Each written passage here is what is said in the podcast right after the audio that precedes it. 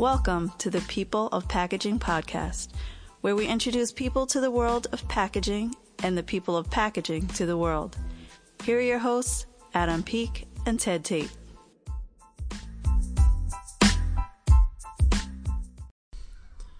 And it was so awesome uh, getting a chance to chat with Steve. Uh, I've known Steve now for uh, about nine months. And I'm telling you, uh, what Steve is doing for us in the packaging industry, we cannot ignore uh, these types of solutions. They are audacious, they are bold. Um, but I think that what you will find is a uh, is a person with Steve, an inventor and a scientist who is really trying to take a, a pretty cool approach to um, the problem of global climate change. So I will leave it at that. Uh, you need to connect up with Steve at Recapture Technology um, and help him to bring this uh, solution to life. I think it's really, really important. So here's my interview with Steve Steele from Recapture Technology. Well, I'm here with my good friend, Steve Steele. Uh, do, do, you want me to say Steve or Steven? Which do you prefer? Ah, Steve Steele's fine. All right. Rolls off the um, tongue better. It does. It does. Uh, Steve and I, uh, we met. I don't even know year. When did you present at One MC? Uh, not quite a year ago, but pretty close. Yeah, and uh, during during his, and I'll be honest, and maybe somebody from One Million Cups will listen to this. There's some presentations that you're just sort of like, I can't really add any value to this, and you kind of you sort of disconnect and your mind wanders. Um, but you started talking, and immediately I thought, uh, this guy's either full of it, and or he's going to revolutionize an entire industry.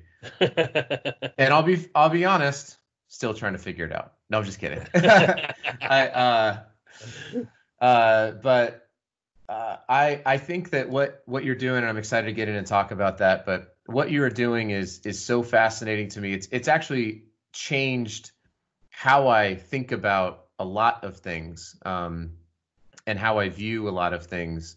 Um, and so that's been that's been a really interesting dynamic. But um, so that is maybe one of the more epic introductions that I've ever given. Um, so you have you have to follow that up with introducing yourself. So you're here in Utah, um, which has become one of my favorite states. So uh, I love living here. I love meeting people. So introduce yourself, maybe a little bit about your background, so that people can have a little bit of context as to where the conversation goes. Well, my background is um, I'm here in Salt Lake City. Uh, my background is actually kind of came into science. I, I consider myself a microbiologist, but I do not have a PhD in microbiology. My background is in is in computers, and um, and I started doing research early on um, when I was getting my degree uh, degree up at the U, my degrees, um, with a group called the SCI Institute uh, SCI Institute. Really fascinating institute. Um, you know, shout out to Chris Johnson if he if he ever hears this. I doubt he will. Um, but he runs this amazing program where they do scientific computation, and it's really bridging the gap between computers and science. And then I quickly left that went out in industry. I've started a bunch of companies. I've worked in all kinds of fields. Uh, one of the areas I worked in was in computational biology, and I actually really became fell in love with that. Um, started getting ready to go back to grad school and was going and and turned out I actually like microbiology the most. And there's there's an industry that or an area of science that computers really haven't touched yet. And so I thought I can do some really cool stuff in this. Um, you know, microbiology, a lot of it is still just analysis. And yeah, computers are used in analysis. There's a lot of gene sequencing, but even in the gene sequencing world, you know, a lot of it's there's not a lot of like, you know, computers were searching and finding things, but not really doing cool, cool analyses using uh, using deep learning and things like that. So I went back to school, and that's where I met my business partners. Um, and my business partners, they're Doug and Tim. I'm sure they're listening at this point. Um, we shout out to Doug and Tim. Doug and Tim. Um, they uh, they you know Tim is a is an old old hard-boiled PhD, big research background. Kind of got sick of academia and left it and started teaching at a community college. And Doug's a young up and coming microbiologist, and we were both getting ready for grad school. And um, and one day we just started talking, and uh, and we asked ourselves. I mean, we're, unfortunately, we're all kind of misanthropes and a little bit pessimistic, and we realized climate change is a real problem. And we asked ourselves, how do you actually fix climate change? Small question. Small Just question. Like, yeah. Tiny question. because unfortunately, the Paris Climate Accords would have been great 50 years ago. Getting to carbon neutral would have been great 40 years ago. At this point, it's too little, too late. And and unfortunately that looks really pessimistic because even if we got to carbon neutral today, you know, we already have one degree of centigrade of warming, and we're already seeing areas in the globe that are actually dead because of that. Mm-hmm. If we slammed on the brakes today, the most optimistic estimates say we'd have at least one more degree of warming. Paris Climate Accord wanted to halt things at two by reducing carbon emissions. And I, I just don't see that happening. Even if we reduced, you know, there there's so much carbon built up in the atmosphere that can absorb so much infrared heat from the sun. And that heat goes into the oceans, slowly heating up the oceans. And and that takes time and but it's it, it's decades long lag. So as soon yeah. as we stop putting carbon in the atmosphere, the heat from the carbon gets into the oceans, it pulls heat out of the carbon, but the carbon's constantly absorbing heat from the sun until you reach this balance point. That balance point is a temperature that looks disastrous to human beings. Hmm. And and for us that was really sad. So we I think I think you've you've just uh, you know de- depressed everybody. So it's not just you. it's all of if you are a human you should be like, well, that would suck. I don't want um, global extermination of humanity. Yeah, and, and it may not exterminate us right away, but within our kids' kids' lifetime, the world they're gonna see just is gonna suck. So that's why we started a company. We figured out there was ways to actually solve this, and we can oh. go into that more. I just gave you a long, a long, uh, long answer a, to a short. A question. long a long, sad, depressing journey. Uh, but you've certainly you've certainly framed the the problem, and I think that that's important to understand. And I love that it was, you know, three guys sitting around, and three people in general, you know, three guys sitting around just asking asking hard questions. And I, I'm such a big believer in uh, we need we need to find hard, difficult, creative problems to solve. Um, you know, sometimes sometimes I think we we as just this is a maybe just a, a philosophical rabbit hole that I'll go down for a second, but we will create easily solvable problems and then we solve them and we're like, I did it. I solved it. And uh, instead of really digging in and asking the the really difficult questions. And one of the things that um, that you had mentioned to me, and this is maybe where we'll transition, is is when you frame it that way, um, and and undoubtedly there's going to be people who are like, this guy's full of it. Click, turn off, um, for whatever reason, because they don't they you know they're not wanting to listen for the purposes of understanding. They want to listen for to have their own biases confirmed, and you just didn't do that, so they've already disconnected, which is sad, but we'll keep working on them. Um, but uh, when something clicked for me in the packaging world, and this is obviously a packaging podcast, which was uh, we're not going to all die because of uh, because our, we're going to run out of landfill space.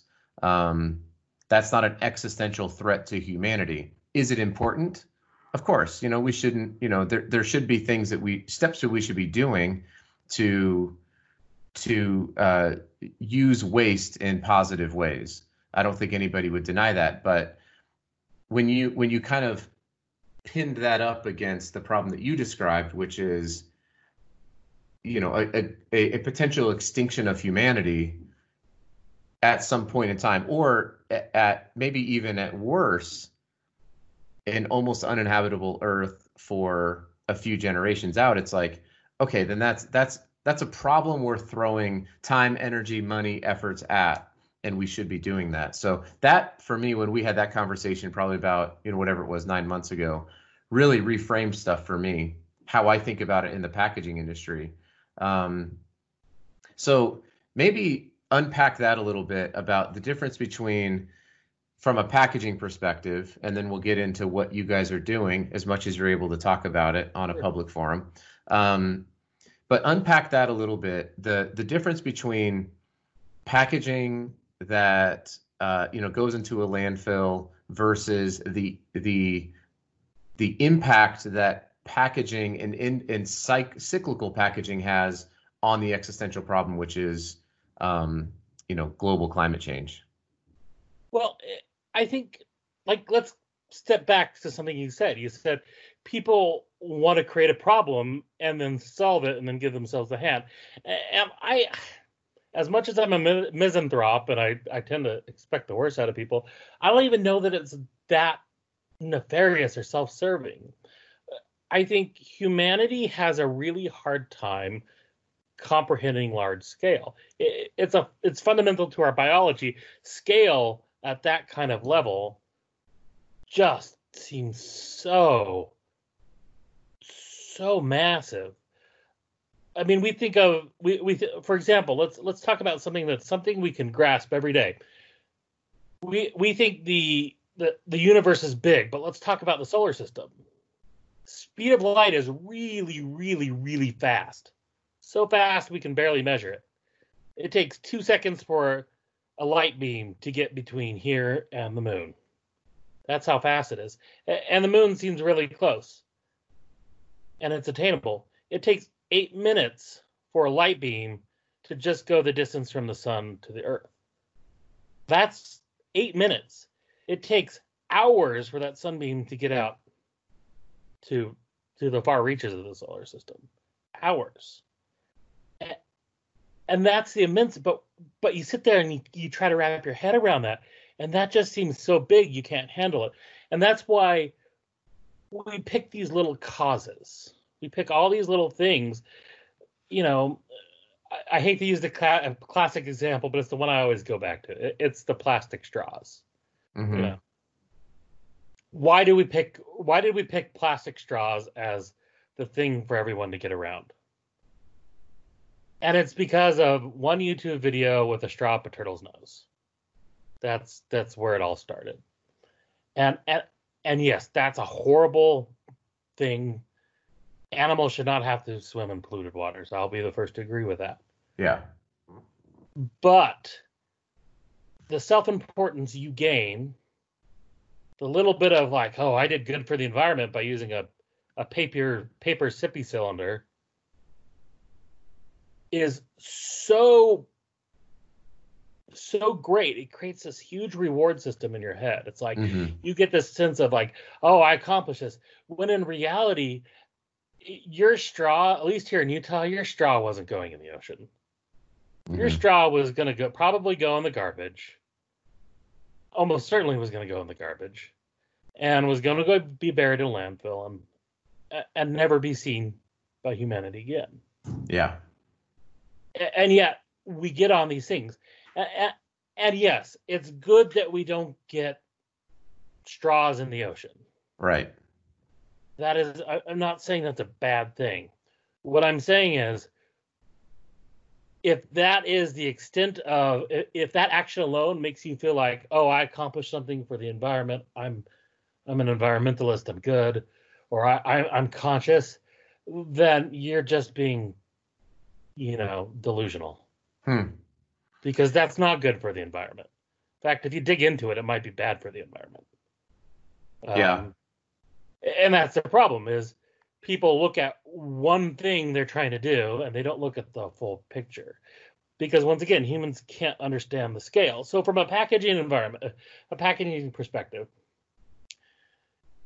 you know, I was just talking to someone and they were talking how how much packaging they saved by switching from one shape of a of how they packed something together to a different shape.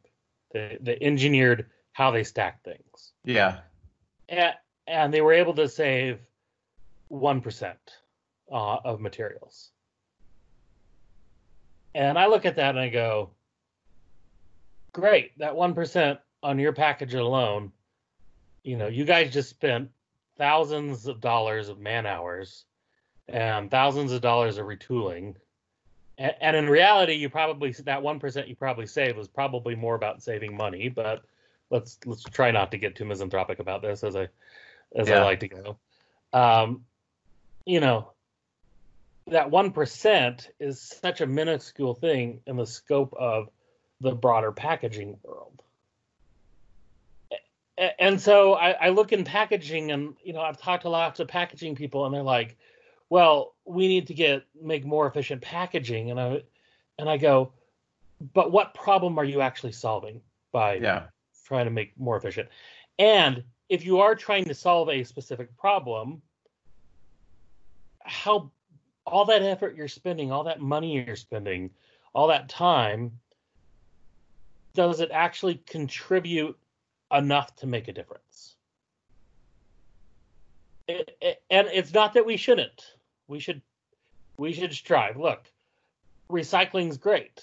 Where it's good for the environment, recycling is great but there is also a lot of evidence and with the current state of recycling in the global economy it might not be as good as the for the environment as you think it is um, if you realize we're having to ship plastics to other countries putting them on big boats that are spending lots of fuel and a lot of that goes to those countries and frankly just gets thrown away and a lot of those plastics that we thought were getting recycled are getting dumped in the ocean you know all of a sudden you have to you have to look at is what I'm going after really solving the going after the problem I'm trying to solve, and is it doing it in a meaningful way?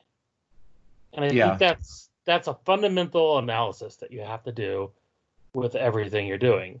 Well, and there are some there I think that there are some relative terms in there that maybe people bump into and this was maybe where you're getting to about the idea of scale where what is what is meaningful you know that that is a I, I would imagine so if I if I'm a corporation and I have t- I have tasked my uh, my branding folks, my packaging folks, and I've said by 2025 we want everything to be X, you know, made from post-consumer recycled content or whatever the thing is.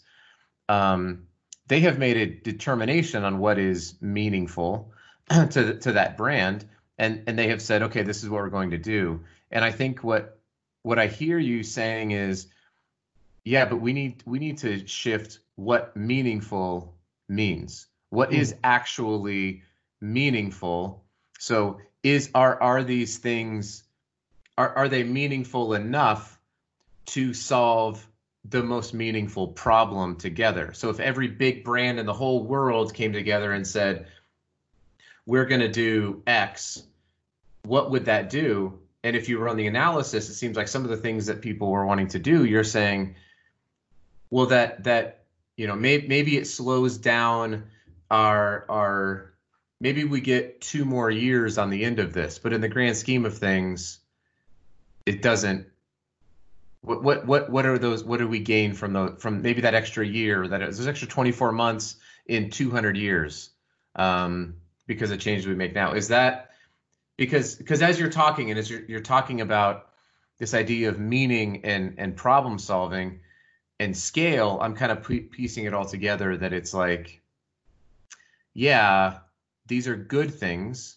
You know, the whole like uh, start the, all the starfish are on the beach and a guy's walking down and chucks a starfish and someone says, "What are you doing? You can't possibly throw all these starfish in the ocean." And he says, "Well, it meant something to that starfish." Uh, have you heard that story before? Yeah, yeah. Yeah. So, you know, there, there's that kind of idea. But the problem I think with that, that I see a lot is he, you know, the, the person walking down the beach, they, they check it in, they say, yeah, but not for that, for the, for, not for that starfish.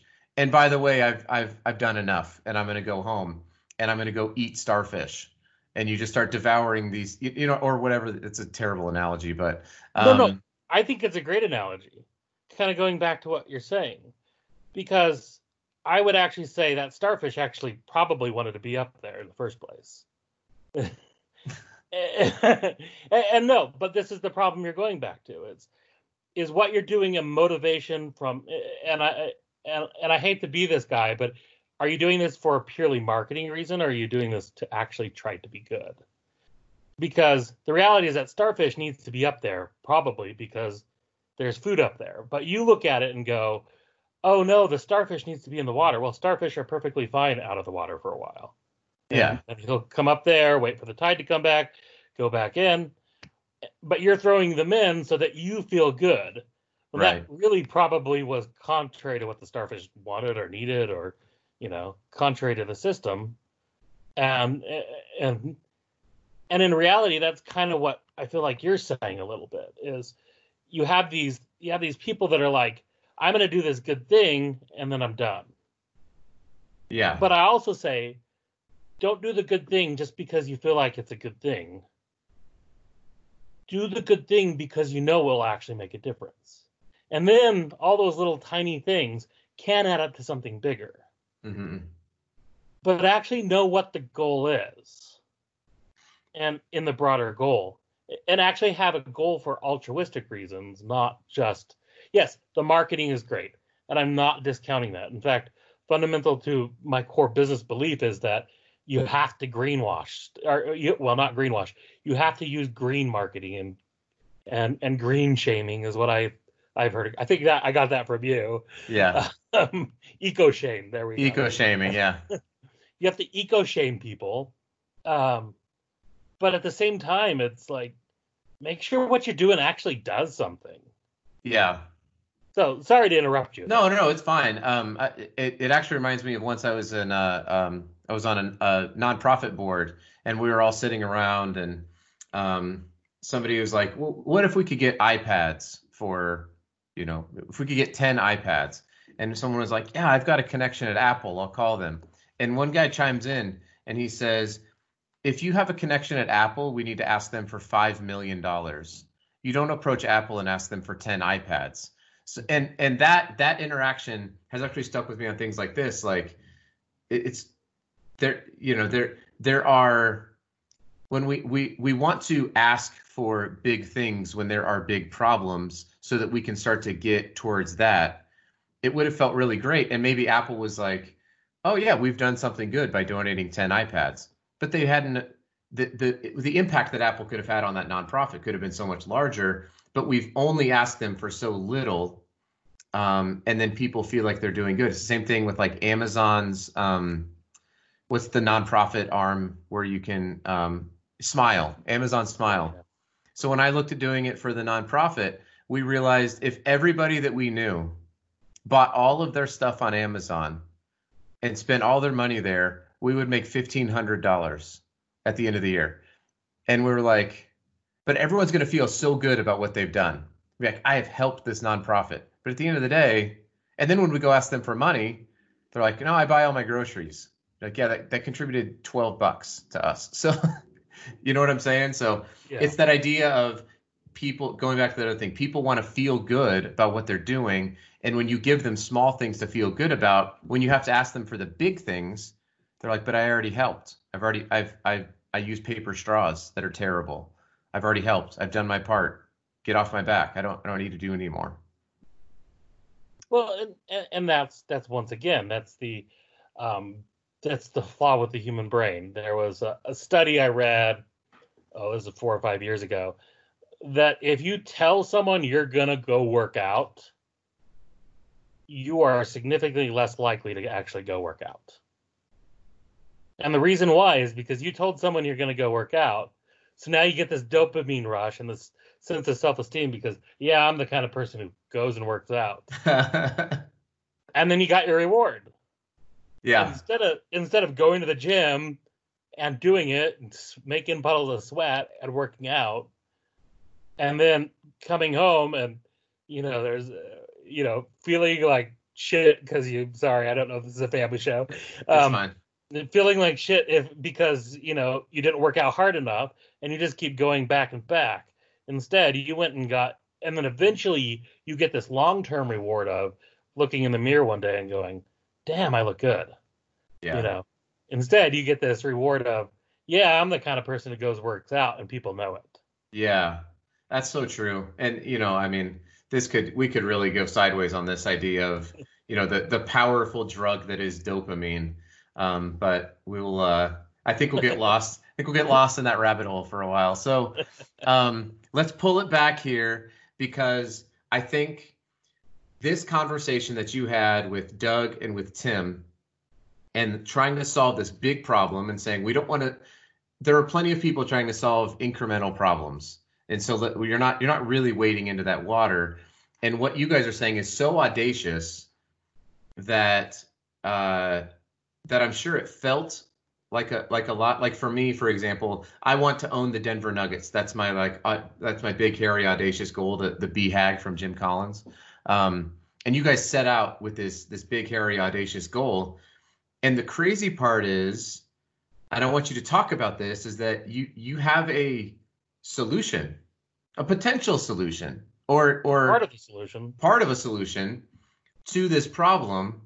And I want you to, as as best you can, knowing that not everybody has an NDA who listens to this, but um, you know, as as best you can, the solution that you guys are bringing, and and then after that, what what can people do to help bring about this solution? Because I think there's a lot of people. Whenever I tell them about it, they're like, "Oh my gosh, what can I do?" Um, and uh, so, tell me, how are you Sa- right. sa- how are you going to save the world? Well, let's go back to this conversation we originally talked about. Yeah. Uh, what happened is we looked at the problem and said the only way to actually reverse global climate change is to revo- reverse greenhouse gases, specifically carbon dioxide. And we can talk about nitrous oxide, we can talk about methane, but as a percentage of the total greenhouse gases, it, it's very small. And in fact, a lot of these will get reversed if we can reverse global climate change okay. uh, or they'll get severely limited. So we said, okay, the solution is remove carbon dioxide from the atmosphere. And, and the first thing they said, well, who's actually doing that? And there actually is a whole industry. It's called carbon capture and sequestration.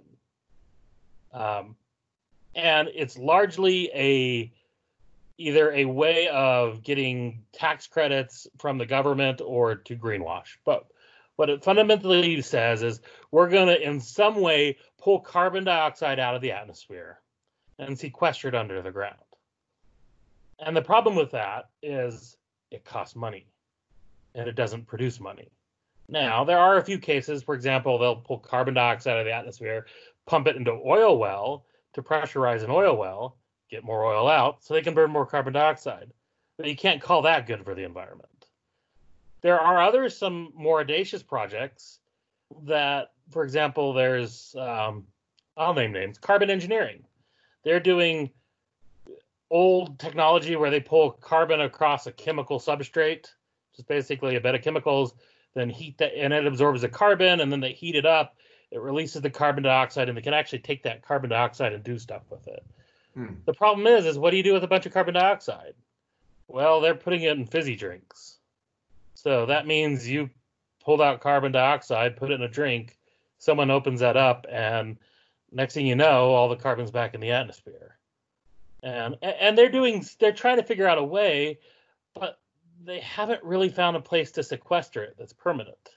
And that falls into this subsection of carbon capture. It's called carbon capture, sequestration, and utilization. It's finding something to do with it. So we said we have to put carbon into something that's stable. In fact, we set a few rules. It has to be something that's stable. It has to be something that already exists in the market because one thing we saw Right. is that the market will not adapt. So we have to make a product that companies are already currently using. We have to do it. It has to have enough demand out there just to even amount to anything. You know, there, there's lots of companies making cool carbon-based products, but they're making graphene, which isn't used anywhere, and they're making you know the largest sheet of graphene I think is like 13 by 13 centimeters. So sorry, that's a couple inches by a couple inches in American units. Yeah, this is America. it's America, Steve. kind Sorry, of centimeter, kind of None of these centimeter crap. socialist European units. Hey, we have our second largest market for the podcast is the UK. Who knew? hey, I love me some metrics, so Yeah, there you go. um, and and they're doing these cool things, but at the end of the day, even if they get used in industry, like they're not going to be used enough to actually make any difference.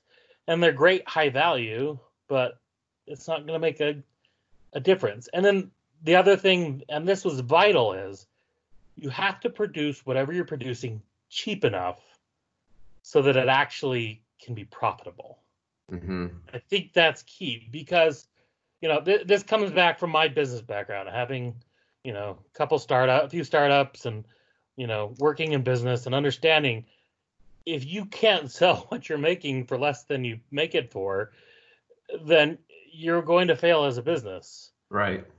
You, you know, and you actually see that all the time in tech industries. You know, these companies come in, suck up VC money, suck up VC money, and then all of a sudden, when they're asked to make a profit, they have no idea what they're going to do.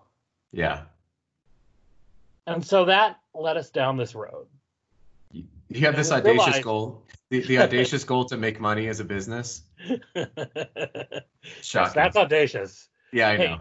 In this market, that might be audacious. True. True. Um, so we said, okay, how's it done? And we ran through lots of science, and and we actually found that nature had kind of already solved these problems for us. Hmm. Um, and because we're microbiologists, we realized that we could link together a bunch of already existing species in such a way we call it a we call it a supply chain, just like a manufacturing supply chain, linking together a bunch of species that would let us pull carbon dioxide out of the atmosphere, just regular old carbon dioxide. We didn't even need to pull it directly out, just pulling air out of the out of the air, atmosphere, putting it into our system, and our species would create the supply chain that would take that carbon, bind it up into up into different chemicals, pass it around, bind it up into new chemicals, use some of the energy, bind it up, and eventually we came upon, cellulose. And we actually worked from it backwards. We actually did, chose cellulose because it made, in our minds, the most sense. Yeah. And actually created a bunch of species that got us back to just sunlight, water, and air. Yeah. And so, what that's called is a polymicrobial bioproduct system. Sorry, that's the Obviously. I mean, everybody knew that. I just, I'm just glad that you said it. exactly. Yeah. a Basically, poly, just a polymicrobial, bioproducts system. polymicrobial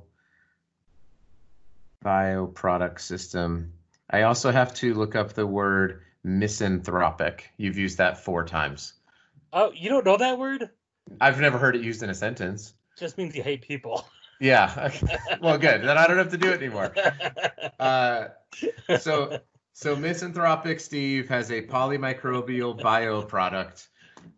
Uh, that's what we've learned so far. Basically, what it means is we just get a bunch of bacteria to team up together, Yeah.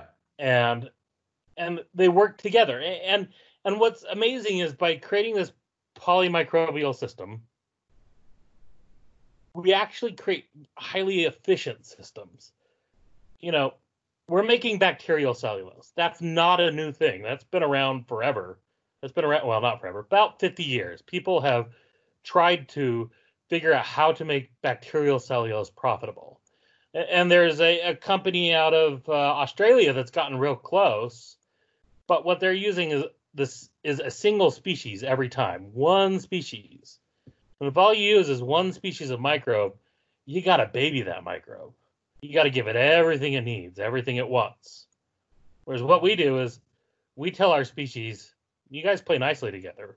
We hand pick them and figure out how they play with each other. And and they sit there and they and that creates oh sorry, there's my my phone. Oh, it's fine. We're there's there's grace for everyone. My dog's sitting outside my office window barking. If you can hear hear her going crazy, so we're good. anyway, um, let's let's talk about feeding species and telling them to play nice together. Yeah, so we tell them to play nicely together, which means we don't have to provide all this the special environment. We don't have to provide the special nutrients. We don't have to provide the special food. They basically make it all work all together and make it for each other. Hmm. And, and you'd call that in symbiosis. That's I know that, we all I know that phrase. Yeah. you know, we we've created an artificial symbiotic relationship. You're not going to go find this symbiotic relationship out in nature. It's not, you know, because these bacteria aren't going to necessarily ever have the opportunity to be together. But when we put them together, you create this great community where one's defending, and in the process of defending the others, uh, it gets food, and you know, so it's creating an environment that keeps other bacteria out, and one's creating an environment that brings oxygen into the system, and another is creating a, a system that takes oxygen out of the bo- uh, part of the system, and hmm. and they, they work together to create a system where our inputs are essentially minimal. And that's I'm gonna start. I'm gonna start preaching with that. You got me. you got me going now. Uh, no, that's that's so cool. Um, and then the output of that, the outcome of this uh, of this community, this symbiotic community of polymicrobial bioproducts, is now is now pure cellulose or or 99 point what was it? Uh, five nines pure. Yeah. 99.999 nine got it. It's very it's super pure. Um so so then and and I guess maybe there, there might be some packaging people now, like we've had conversation with packaging people who at this point in time they go, Oh, because now you're talking about something within the industry that is that is used um yeah. often. You know, well, cellulose. You wood pulp. Yeah, I was like, cellulose is the basis for a lot, a lot of things, and that it has to be stable, it has to exist, and then the the polymicrobial bioproduct is and can be produced cheap enough to be not only profitable for for recapture technologies for your business, but it also becomes profitable for the, the rest of the supply chain. Mm-hmm. Um, and and that's really I think the the the big I don't want to say the big win, but it's it's a catalyst to to force change because forcing people to change when they have to pay more. I think about like the red campaign where it's like, hey, if you buy a red iPhone, remember that you yeah. pay fifty dollars more and you buy a red iPhone and we're gonna help um, it was like AIDS in Africa, or I, I don't remember what the cause was, but it's short lived it's not that's not sustainable if we're talking about sustainability. And that's again, that was kind of another aha moment for me in talking with you was like, whoa, it's it's solving it's solving a very functional, tangible problem, which is sustainability and supply chain and risk mitigation and supply chain and predictability in supply chain and predictability in pricing and you know uh, control of your own inputs and these things that operations people who might just be like uh, we don't talk about centimeters in America, uh, you know, and uh, you know, you're you're you're you're fixing their problem at the same time solving and, and being part of a solution for this other big problem, which is global climate change. Um, so for me, that's that's where, where those two worlds collided. I was like, I have to talk to this guy a lot more and have him on the podcast. Well, and that's the beauty of our system is we are solving that problem. And yes, our price is competitive. I don't want to talk about pricing, but we've sure. talked with companies we're talking with right now. The pricing we're talking at, it's competitive pricing. But right. that pricing is fixed. Right. A couple years ago, they had a cold winter in Eastern Europe, and the price of wood pulp cellulose skyrocketed just because they had a cold winter in Europe. Why? Because people were burning trees for, for to heat their houses rather than to produce mm-hmm. pulp. You well, know, look where we're at. Look where we're at right now. I mean, I saw somebody said if you don't think one person could change the world, uh, try eating a bat in Wuhan, China. Like We are we are such we are such an interconnected global community now that you're right. I, I remember one story where someone was telling me about they were like, yeah, the cost of baking vanilla has skyrocketed. I'm like, what? And then you dug it down and you realized there was something happening in Madagascar and some kind of foreign relation, uh, some sort of international transaction between China and Madagascar. And it was nuts stuff that you've never had control over. But now your cookies are going to cost two times more and you're kind of ticked off uh, over nothing that you had like we this is this is this the world in which we live in and it's certainly true with wood pulp um, and and that's where when i talk about like supply chain risk mitigation um, it's it's not just critical it's imperative at this point in time to remove as much risk out of your supply chain as you possibly can yeah and that's that's the beauty of it we we're manufacturing cellulose rather than relying on a limited resource to get that cellulose. We are we are there there is no limit to our ability to produce cellulose beyond our production capacity. Right. and, and and, and production capacity can grow. That's everyone you know anyone who's in manufacture says you need to produce more widgets you just build a bigger factory and and that's yeah. that's what ours is we we don't you know, we need to get more cellulose to our customers. We build more, we call them bioreactors. Just think of them as bacteria fish tanks. Um, you know, we build more bacteria fish tanks. Yeah. And and that solves a lot of problems for a lot of a lot of supply chains. Right. Just that in and of itself. But then you add into that, this is carbon negative. Right. This is helping to reduce global climate change. And wood pulp is a $300 billion global market. If we were able to completely take over that market, that would mitigate 10% of greenhouse gases we're currently putting into the atmosphere.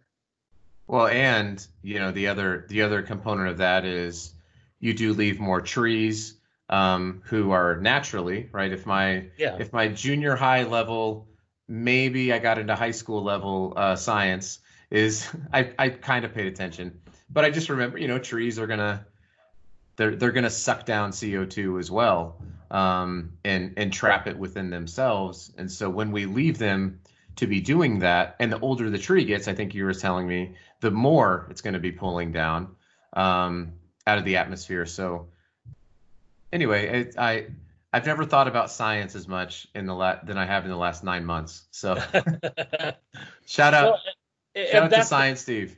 Yeah, I mean that's the problem is we look at climate change as an emotional reaction. And yes, I'm a bit of, being a bit of a prophet of doom. But science allows you to look at it reasonably and logically. Uh, and and there are even scientists who say we shouldn't be doing carbon negative because it'll keep us doing pumping carbon in the atmosphere. I really don't think that's the problem the problem is, is even if we got the carbon neutral, it's just not enough, and the science does tell us that. Um, we still need to be doing everything else, but we need to be doing everything else smartly and really trying to understand what it is we're trying to solve. Right. And well, I think that's what. Oh no, go ahead. No, no, go ahead. I'm going to let you finish your sentence. Science, oh. science, Steve, the misanthropic prophet of doom. Prophet of doom, yes. Yeah. Um, but but that's the thing is if uh, now my train of thoughts off. Sorry. If if we actually look at if we look at it, we can actually find ways of s- fundamentally solving this where it doesn't have to be a greenwashing. It doesn't have to be something you fund from a marketing budget. Right. It can be something you can change that fundamentally changes the whole system. And yeah, I want people to use products made from our cellulose. I want them to throw them away, recycle where possible, where it's good for the environment, mm-hmm. throw them away because that carbon's going back into the ground where we pulled it out of. Hmm. And in 250 million years, it's dinosaur squeezings again. Yeah. It, um, it needs to go back in the ground. Yeah.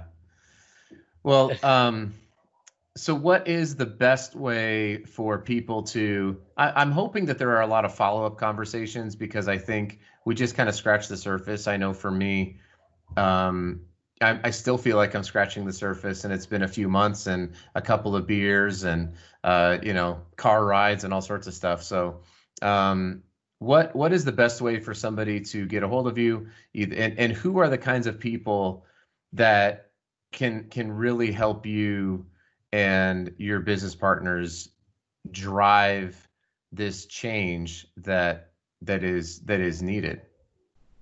Well right now we're we're we're just trying to find the right partner.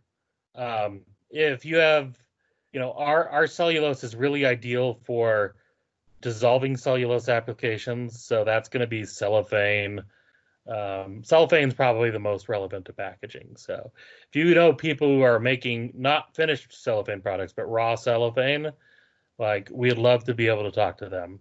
We'd love to have a conversation with them. Um, you know, the paper industry. I think our problem is we're not a, at a scale where we would be able to supply any paper makers yet. Mm-hmm. Um, we can get to the scale that we can provide for cellophane makers, but if you're interested in really like digging down with us and looking at the applications, that would help us. And frankly, we're a startup and we have bootstrapped this.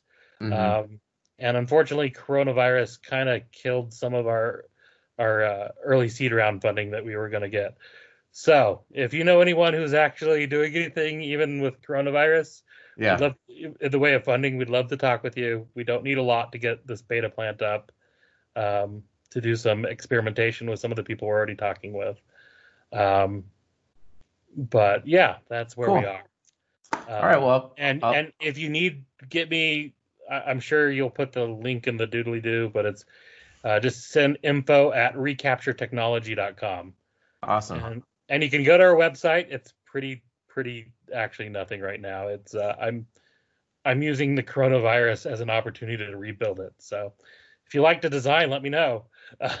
Sweet. Uh, but awesome. there'll be content up shortly. So yes, and I will. Uh, I will. I will put for such a scientific uh, mind who has dropped such incredible words like polymicrobial bioproduct and misan- misanthropic and uh, you, you you went with you'll probably put it in the doodly do and i for one moment for one moment in this conversation i was like i'm smarter than steve right now. But yes i will put i will put uh, links to get a hold of you in the show notes and in the comments. Okay, uh, is, that, is, that what they're called? I, yeah exactly. Well steve it's been awesome. Uh, i'm sure we'll we'll chat again and maybe we can do do a do a live Q and A stream and try to get some people in and uh, maybe get some some interaction as well. That'd be great. Yeah, uh, love to do that. Awesome. Thanks, Steve.